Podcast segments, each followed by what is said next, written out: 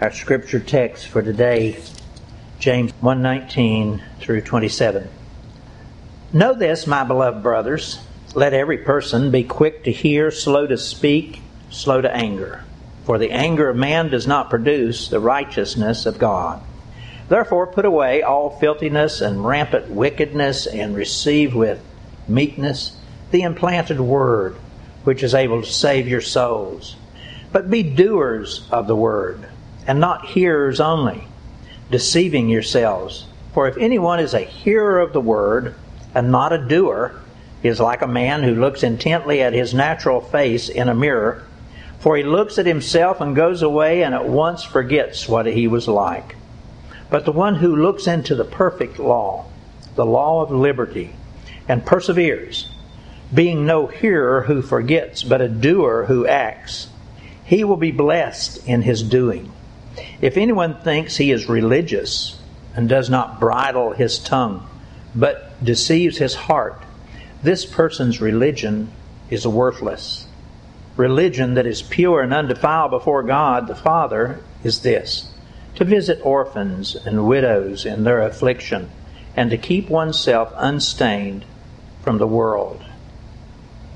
I speak to you often about the special mystery that resides within this relationship that we have with God.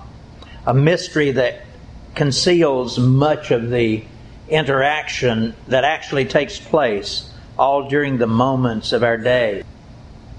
God's sovereign hand reaching in to our souls and our circumstances, working continuously to bring about a plan that He has divinely orchestrated. And then comes our part of that interaction, our responding to His will, to His plan, with acts of our own will becoming, as these words instruct, more than hearers, more than someone who's just listening right now, but someone who will also be doers of His work. For myself, though I'm able to clearly see some of that mysterious interaction taking place each day, I really do want to see so much more of it. And I prayed that prayer over the last several years of my life that the Lord would let me see His hand at work up close, even when it's actually taking place. And again, I can hear those other mysterious words of Jesus ringing in my mind that it's the person who has eyes to see and ears to hear who will be able then to see and hear and sense for all those many different deeper workings of God. His divine hand, again, reaching in to our heart and soul and mind and circumstances, and actually directing our path for that moment or that day, that circumstance. In verse 21, we see how God takes the first step by reaching into our being and therein planting His divine word within our soul, within our spirit, and our mind. And again, as we've been saying in our study of this passage, these are not just ordinary words that we can hear and perhaps put away in our memory for later on. Now, these implanted words that we've been studying about are the very words and person of the Lord Jesus a concept that's hard for us to understand, but it's true. Because these words have a dynamic power that go beyond our ordinary comprehension. They're words that actually engage our thoughts and our behaviors and our activities as they take place. Do you believe that? Do you believe that that is taking place? If you have Christ as your Savior, He has implanted this Word within us that actually engages our thoughts, engages our behaviors, influencing us, guiding us towards being and doing things that we would not otherwise do. We pray the verse, Proverbs 3, that we are to lean not to our own understanding, but in all our ways acknowledge Him, and He will direct our path. You ever thought about what those words mean? Directing our path? That is this engagement of this living Word that lives within the heart and soul of every believer, engaging thoughts, engaging activities, and then directing our path. Now, why do I keep repeating this Sunday after Sunday, especially here in the last few weeks? It's because in our natural state of being, and that's what he refers to here, when we look at our natural face in the mirror, when in our natural state of being, that one that we're born into, we really cannot and will not do these next things that God is instructing us to do here in verse 22 be doers of the word and not hearers only, deceiving yourselves. We're comfortable with doing little or nothing. But here God is saying, no, you got to go past that. Or else there's no sense in you sitting here and listening to this. There's no sense in you and me being hearers of the truth and being unwilling to do anything with it. It's a waste. In our natural state of being, again, that one that we're born into as an unbeliever, we don't even have the desire to be the doer that God is talking about here. Romans 3 tells us that. Verse 10 There is none righteous, no, not one. There is none who understands. There is no one who seeks after God. They have all turned aside. They have together become unprofitable. And listen, there is none who does good, not even one. That is our natural state of being that we come into this life in. These next words here in verse 23 of James remind us of that same condition. For if anyone is a hearer of the word and not a doer, he is like a man who looks intently at his natural face in a mirror. He looks at himself and he goes away and at once, immediately, forgets what he looks like. That's what we do. There is a mirror within these words of God that I share with you each Sunday. You look into that mirror and you see yourself. If you walk out of here and do nothing with it, you're this kind of man. Sadly. Sadly. And that is what so many within churches do these days. Because God intends this to be a mirror for you and me to look into, see what we really look like, but for the purpose that we would do something about it.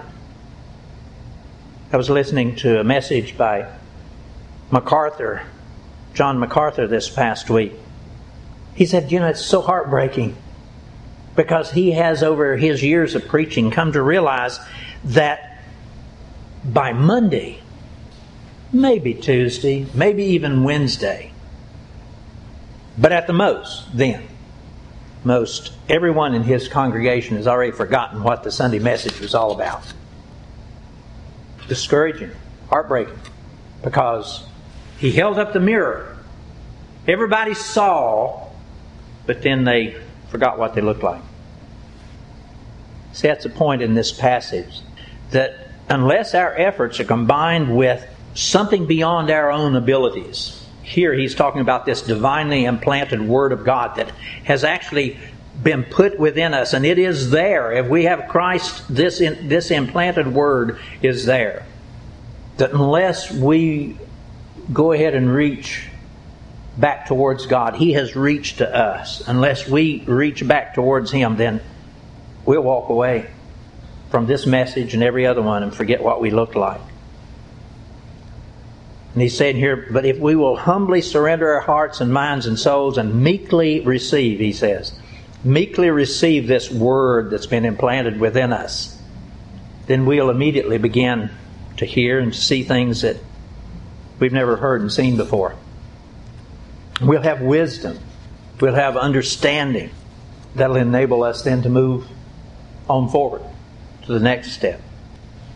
Now, I want to repeat myself, so I'm going to say some of the same things I just said to you because it needs to be repeated. At the first moment that we receive Christ as our Savior, God does His part. He has saved us, He has called us into His family, and He immediately implants His divine word within us. But the unfortunate part that I've been saying to us here is that even for us devout Christians, we fail to do our part. We fail to take that step on forward immediately. And we lose out on the power of His Word working in us and all the benefits that come from that. We have this implanted Word. It is, as the Apostle Peter says, it is everything that we need for life and godliness. But we don't partake of it. We, we taste it a little bit, but that's all. It reminds me of a starving person that has this delicious bread right in the palm of their hand. But for some reason, they don't go ahead and take a bite. They don't go ahead and consume that whole thing, the bread of life that Jesus offers. It's right there. It is everything that they need for the nourishment that they require. But our flesh that we brought into this Christian life with us is hesitant. And so we find ourselves reverting back to living a life in the same way that we've always lived it because that's where we were comfortable. No one was requiring anything of us. We didn't have to be doers of the Word. We could just hear all of this magnificent wisdom, both of the wisdom of the world and wisdom from Scripture, but then we could comfortably walk away from it. Let me say to you and me, if we have Christ as our Savior, we have the Holy Spirit living within us, and when we walk away and not become doers of this word, we grieve the Holy Spirit and we quench His presence. There's a fire within the Holy Spirit. We quench that fire. And that fire's presence and its workings within our being. And we don't do the things then that He wants us to do. The implied command within these words here is that you and I need to immediately move on forward. Immediately. We can't just walk away from that mirror and forget. We are to look into, he says here in verse 25, into this perfect law. And he calls it the law of liberty.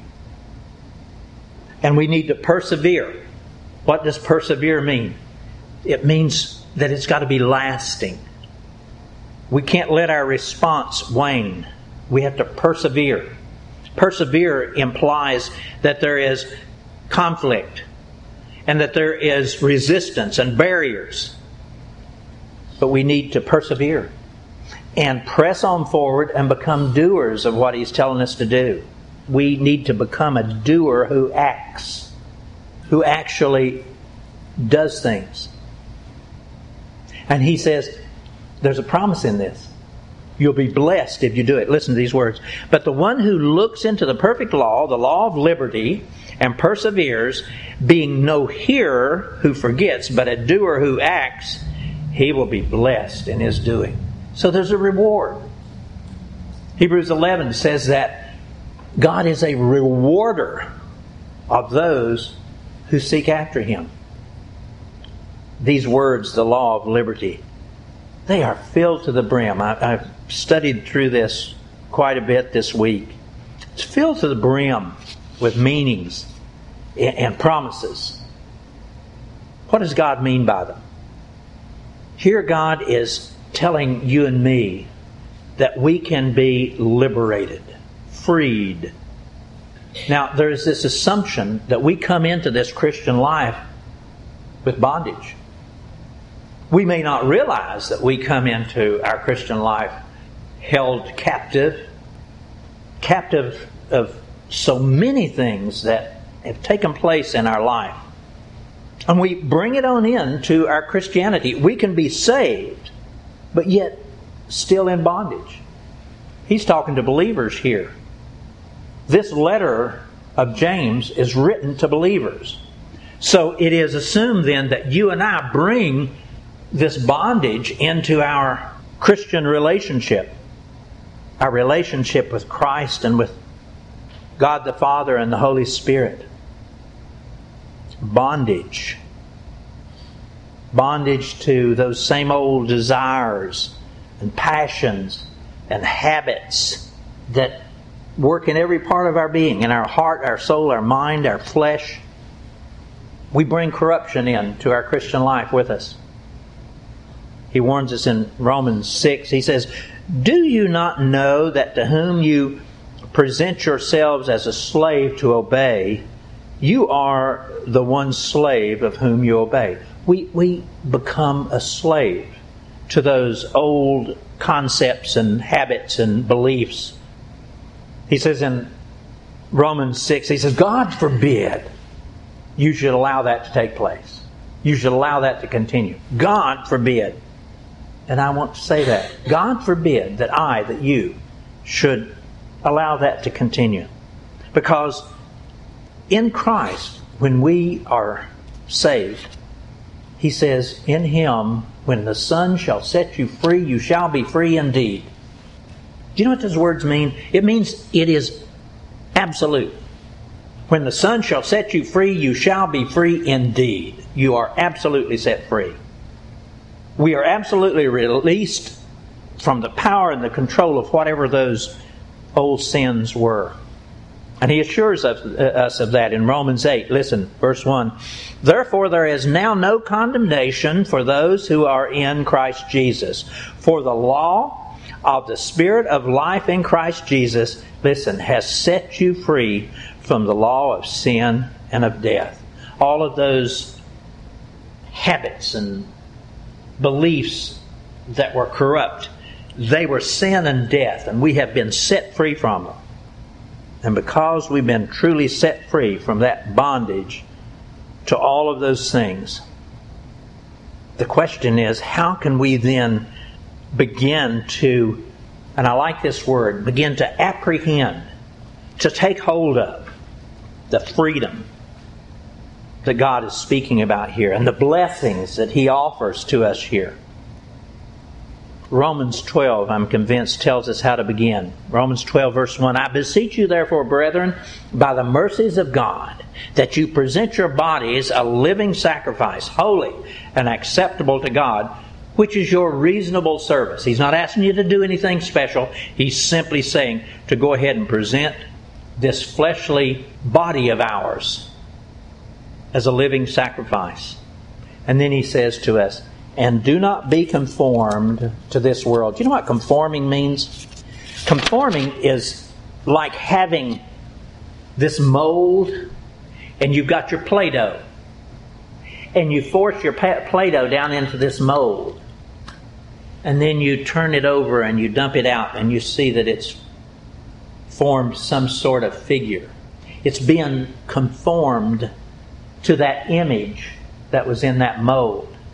And that's what the Lord is saying to us here that you and I do not need or must not allow ourselves to be conformed to this world. The world is this mold that tells you how you ought to think and act. Don't be stuck down inside that mold, but he says, be transformed by the renewing of your mind.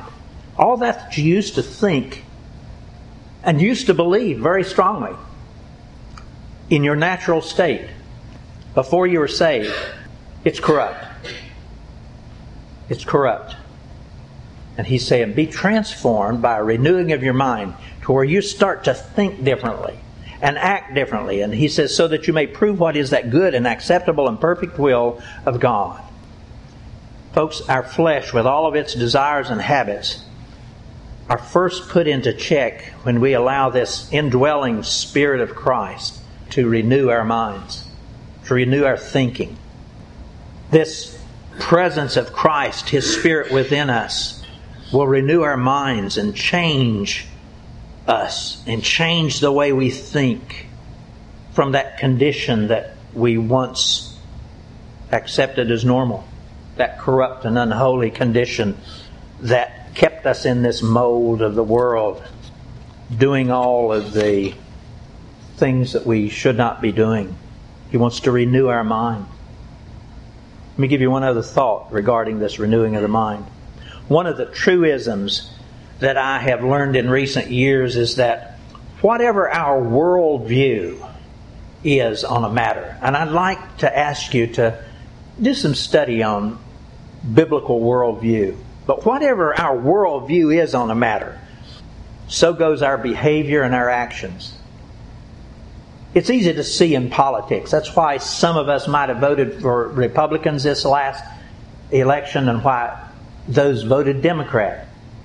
And then why these people are crying out and saying, the world has ended because we now have this president that we have. The last president's wife, especially, said those words. There's just no sense in living now that we have this new man in. Foolishness. Foolishness. But that's a worldview. And it dictates why all those people are out on the street screaming and yelling epithets at, at this man who's been elected. That's why you and I sit there in our chair and scream the same kind of epithets at those we disagree with. Our worldview controls what we think and say and do, and what the Lord is saying, I want to transform that worldview into one that is godly. A second freedom that the law of liberty will bring to our souls is the freedom that will take place within our conscience as we repent and as we turn away from our old ingrained habits and behaviors this lifetime of sinful behavior, it'll bring guilt. Guilt that does not want to go away. Our conscience is just burdened with guilt. Do you have guilty conscience from things that you've done? There's a warning that's implied in all of this. That even though we go through the right steps of repenting, our conscience often will remain stubborn and not want to give up those old guilty feelings. And I know that to be true because that has occurred with me so often. I have repented of things that I have done before I knew the Lord, or even sins I committed after I came to know the Lord. I've repented, but I still have a guilty feeling. That's the way the world, the flesh, and the devil works in us, keeping us guilt ridden. And as we hang on to this bondage, to that guilt, we again, we grieve the Holy Spirit and we quench His power in us, and we're not able to do the things that we should be doing. But thanks be to God, the Holy Spirit is far more vigilant than our enemies, the world, the flesh, and the devil. And the Holy Spirit, who is our comforter and our defender, all we have to do is just chisel our face towards the Lord and who He is, and the Holy Spirit will at some point bring freedom. He is faithful to do that. And then we can finally move on. Now, the third freedom that this law of liberty provides is freedom from control of our will. And therein is one of my most pressing difficulties.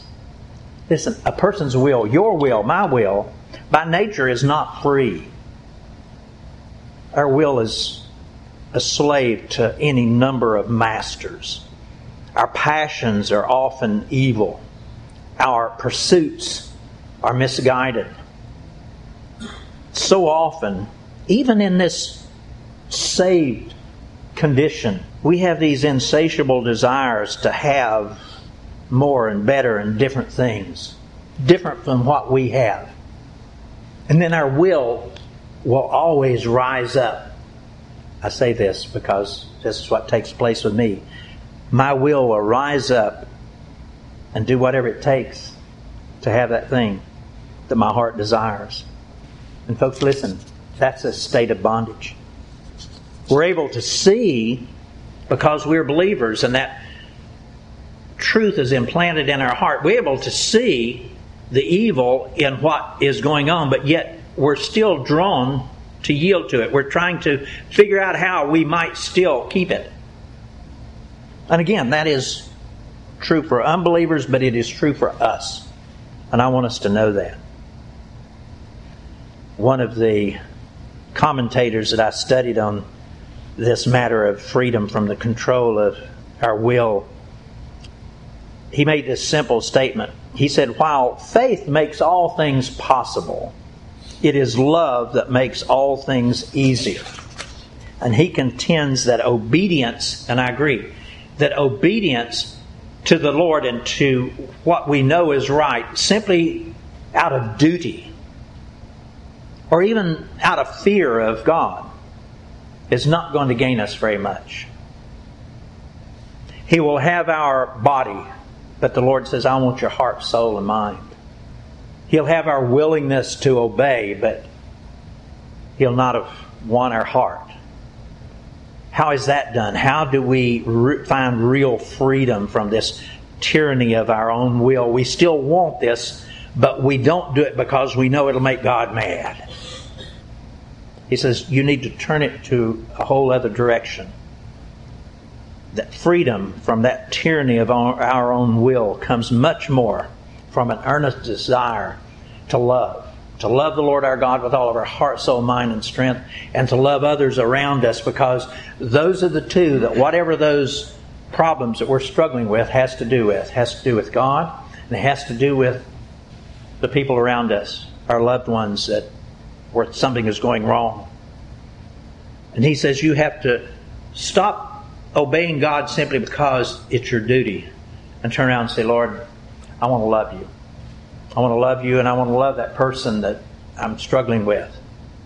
It's Through love, you and I are far more apt to bridle our tongue, to be quick to hear and slow to speak and slow to anger, and to actually become a doer, to reach then and want to help, want to do the things of God and want to help others who need help, and to cease being simply a hearer of the word and become a doer. Let me just say as we close if you only, if I only look into the mirror of what's been said here today, and we walk away and forget what we saw, especially of ourselves, we might as well not have been here. I plead with us that we not let this be wasted time, that we be doers of God's Word, that we be intently doers of God's Word and not hearers only. And I promise you, on the authority of this Word, that if we become doers, then we will bless the Lord, we'll bless others, and we ourselves will be blessed because that's what this Word promises. Let me close. Be doers of the Word and not hearers only, deceiving yourselves. For if anyone is a hearer of the word and not a doer, he is like a man who looks intently at his natural face in a mirror. For he looks at himself and goes away and at once forgets what he was like. But the one who looks into the perfect law, the law of liberty, and perseveres, being no hearer who forgets, but a doer who acts, listen, he will be blessed in his doing. Let's pray.